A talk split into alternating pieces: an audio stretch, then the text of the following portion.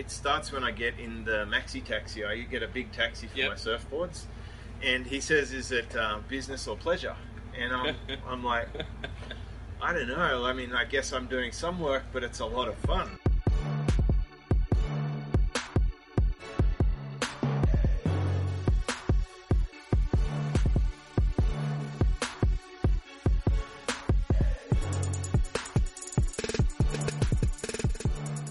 Richard Duternji from Com Marketing Group, and another episode of Industry Change. Today I've got a special guest in a special location, James Schrenko. Welcome.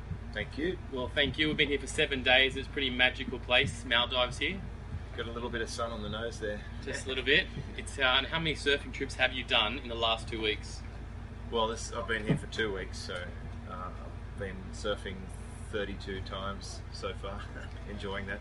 And that's what I want to talk about in this episode, because um, James, uh, I want to kind of get your your whole view around lifestyle and business. But before we do so, I wanted to deep dive into how you got sitting here and out of your seven day a week general manager position, and what was that transition? Because now you run a super successful business called Superfast Business, and you've been doing that for about ten years. Is that correct? Yeah. So. Um Back then, I had a job and I wanted to have my own business as well, because a lot of my customers had their own business, and I could see that, you know, they, they were doing things like um, having a day off to go play golf, or um, coming into the office mid-morning and doing work and then leaving, and they could because they're the boss. But uh, I noticed there's two distinct groups. There's the employees and then there's the business owners. So yep. I, I wanted to get a foot in the business owner door, but I didn't know what my business would be. And I really struggled to build a website, because a decade ago that was actually pretty tricky. So it was two thousands, early two thousands? Uh, this is two thousand five, I registered my first domain name. two thousand six, I was trying to build a website. Yep. Uh, and I struggled so much that after this huge trial and error, and not putting budget towards hiring someone to just build it, because even if I did, I didn't even know what, what I would build. uh, I ended up finding some software that made it easy to build a website, and I decided to sell that as an affiliate for commission. And I started selling some of that, and then I started learning all the, the um, things, how to write more compelling website copy, how to drive traffic to my website, how to convert that traffic, how to build my email list, how to make videos. And over time, I uh, started getting really good with search engine optimization. Yep. And I sold a guide that helped other people who were trying to build websites. And then I built a community of people who wanted business help. And I realized that a lot of people in the online space don't have real business skills. And I had all these real business skills from a real business, yep. from running these huge real businesses. And I found that that uh, has been a helpful sort of service to offer people. So I've built and sold website development companies. I've had a search engine optimization company, which I sold, and now I just do the coaching, and uh, I have little side projects here and there, but uh, more or less it allowed me to let go of the job, so I stopped having to go somewhere else every day, and just sunk my efforts into having my own business. And I love the concept, but but you were actually building it as you had a full-time a full-time job. You didn't like stop and say, hey, I'm going to start my business here. You were working two things at the same time. Yeah, I think it's, uh, unless you're single and you've got no expenses, you know, yep. like a Tim Ferriss with yep. the four-hour work week, you know, that you can't relate to that. Um, when you have a family, a mortgage, you're living in an expensive place like Sydney, yep. you can't just quit for your pipe dream. I think mm. that would be a mistake. Uh, so I'm a huge fan of setting a, a trigger point yep. of where you will actually... Um, be able to build your side business up enough to say, hang on, it's crossed over that point now and I can let go of the normal job.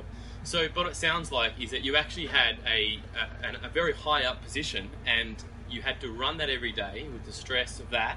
Then you actually had to build a business on the side to replace the income. Is that what you're saying? Yeah, exactly. I, for a little while there, I was just working a little bit extra hard. and um, it's as easy as it's painted on all of the videos and that. Yeah. Um, That's a lot of marketing gump, really. It's it's just don't believe that. It is easy if you have the right path yep. and you have some good guidance and you've got something in motion. But I find that the startup phase is particularly difficult. Um, and for most people it's especially difficult because we've been locked into a certain way of thinking, yeah. a certain way of living. We have this nine to five, Monday to Friday. We just do ev what everyone else does. We sure. go to school, university, get a job. Um, we pay our taxes. We, we get employed by someone else. Um, we get told what to do yep. a lot of time, and, and we're boxed in. And I just wanted to just get out of that. I wanted to design my own life and get back in control and shatter this idea that you're going to work really hard till you're sixty-five and then you'll have a pile of money and then you can sit around and do nothing. Because that's, that's not practical. I'd like to live like I'm semi-retired. So now I align my interests and my passions with a way to create an income. So having a trip like this, for example, yep. if I uh, put together a, a trip and I can come and do some surfing and talk about business and find other people who want to do that too, and we all chip in a little bit, then we can make something amazing.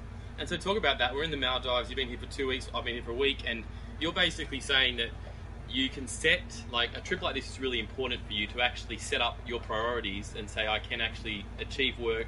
I can have business at the same time. So it's like you're, you're breaking every work-life myth possible. Yeah, I mean, it starts when I get in the maxi taxi. I get a big taxi for yep. my surfboards. And he says, is it uh, business or pleasure? And I'm, I'm like, I don't know. I mean, I guess I'm doing some work, but it's a lot of fun. So, uh, yes, it's breaking the paradigm. It's, mm. it's like going to the cinema on a Monday when there's three people in the whole place. Yep. Uh, or the shops when it's empty, instead of doing the weekend thing. Living life counter-cyclically uh, is extremely enjoyable, and it's available to everyone, but we just sometimes don't know that that's possible. What is the like one or two tips for a business owner that wants to get to that stage, however, to go to a movies on a Monday, they feel that anxiety or that stress or that guilt they have if they've got a team or, or their clients, they don't want to tag themselves in or take a picture. Like I hear that a lot, I don't want to take a picture because someone think I'm on holiday. How do you break that? What's the, what, what's the tip that you can give to break that? Block it in your diary yep. as if uh, as if it's an appointment with a customer yep. and pay yourself first.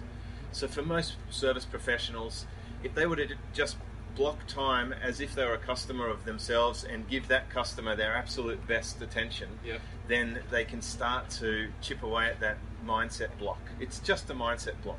Okay. And what you'll find is um, when you go away for a little bit, your team step up, you find out who the leaders are, you find out the holes in your business that you can plug. Mm. And unless you have a business that works to some extent without you, you don't really have a business, you have a job.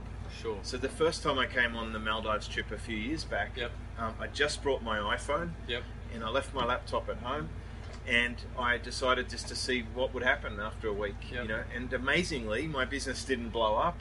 Uh, my team were fine, the customers were okay, yep. and I realised that it was all in here, this, mm. this constraint. That's really good, that's really good. I, I find that your systems as well, the systems that you share on your blog and the resource that you give out, all for free, my, a lot of it for free mind you, is that it's all around systems and it's all around structure. Can you go a little bit deeper into that? Like how do you go from, how do you really systemize and structure your business to ensure that you can take that week, two weeks, three weeks away and know that the systems and the staff and the, and the whole routine will take place? It's a matter of being proactive and, and not just being reactive. So yep. for all the people who say, oh, I'd love to just do whatever I want, whenever I want, I tried that when I first had my own business. Mm. And I found that um, people just get in there and they're always wanting this and that. And because there's no deadlines or, or partitions, it's sort of open slather. Sure. So I have things like a scheduler that only opens up my calendar on a Wednesday morning and a Wednesday afternoon. So that's the time when I commit myself to giving my best to other people, okay. which means that I get the other six days to myself. Mm. And uh, so the first step is really to put in boundaries and to, to partition out the bits, the craft a big space for yourself, and then put everyone else into what's left. I like that, so just go straight to your diary first and craft your time. Yeah, you can actually take control of your life and stop being reactive all the time. Yep. And the same goes for your inbox. Your inbox is the to-do list that other people add things to. So be ruthless about who you subscribe to and who you let come into your inbox. And for anything that's not absolutely essential that it should be acted on right now, yep. it either goes to a filter or it goes to a help desk where your team can look after the support better than you can. Great. because I have seen your updates about zero inbox and really keeping the inbox clean, and that's a way that also, I'm assuming, that it clears that mind for yourself. Yeah, I've been away for two weeks and I've got two emails in my inbox, so it's right. easy just to manage that. And uh, a little bit of discipline, like about thirty minutes a day with my phone, yep. and I can manage to maintain my business. Great. If I want to put more in, then I can grow it bigger, but I think it's a choice, and I, I put out a post about this recently. I don't think ten million dollars in revenue should be the goal anymore. I think we've need, we need to grow up and say, you know what? Maybe an extra million dollars in our bank account isn't going to change my life mm. for the better, yep. but it's going to bring in more compromise and mean I have to do things that will take away from my life. And uh, so I, I think maybe we should think about what sort of life do we want and then put the steps in place to go get it. Mm. So instead of just going the financial goal, put the life goal and then see what that looks like, if it's the financial goal you want or it's that lifestyle that you want, that exactly. balance a bit more. Those are really good tips. Um, I want to get a little bit deeper now into, you're writing a, um, a new book that's coming out shortly. I want to kind of grab maybe a chapter or two around, you know, some of the, the strategies in that book to really get that business owner to the next level. And let's say they do have a solid business, right? Um, and they are trying, they are thinking, hey, I want to five times my business, and what advice are you going to be giving them around that? Is that something that you talk about? I do. I actually go through the profit formula in the book. Oh yes, we did that last night. Yeah, and that's just um, focusing on certain areas of the business where you can have easy wins. Uh, because of all the things that you can do in your business, there are some things that are, um, are hard to do, and there are some things that are easy to do. So what I like to do is go straight for the easy things to do and to get some confidence. Yep. Uh, with the wins, and that's why I focus on just a few areas first and then we go from there. So the, the chapter on the profit formula is actually quite helpful for a business owner. Mm, makes a lot of sense. It's just the micro stuff instead of trying to get a new option all the time. Well, most of the time we already have all the resources we need. Um, we already have customers if we have a business. So even just going back to the exact same customers and asking them to buy again is significantly easier than going and finding a whole new group of customers. Yeah, that makes sense. The the other model, one last question, is that if you've got a business owner, and I see this a lot, they say, okay, I want to grow, they invent a new product, a new service, or they get into a new business, or they sell a business to recreate something else. I've seen your formula that you're you're structuring it down less, but tighter as well. How do you how do you go from the model of, I've got a lot of different moving parts, to really streamline something that's really just tight, so it does have less of your resources and time? It's just truly understanding that not all the business models that you have are equal, and so you can't do everything. You, that's just a fact. You just can't do everything. So if you're going to do a few things, why don't you identify the few things that are far more effective and yeah. just zoom in on those and magnify it, and you'll get a significantly better outcome than giving equal portions of your effort to things that don't deserve it. So you would go and find the, the, the parts of the business that are taking less time or the most profitable parts, and then kind of eliminate the rest? Yes. It's uh, you could use a stop, start, continue. You could say which business models or units or parts of our business should we stop doing yep. that are completely waste of time, uh, aren't achieving the goals we want, don't meet the filters that we set. Yep.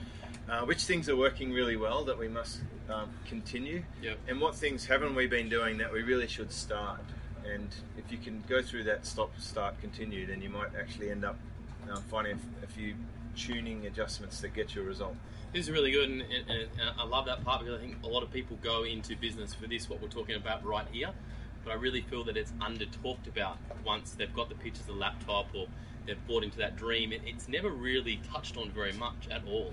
Well, I don't think most business owners get there. Right. Like, most business owners go broke, uh, and then the ones that aren't broke, yep. uh, a lot of them are struggling, uh, not enough time, they're having hassles with staff, they're, they're struggling with how to price their products and package them, and um, you know, they just never really get over those hurdles to the, the nirvana of having a business that you don't actually hate.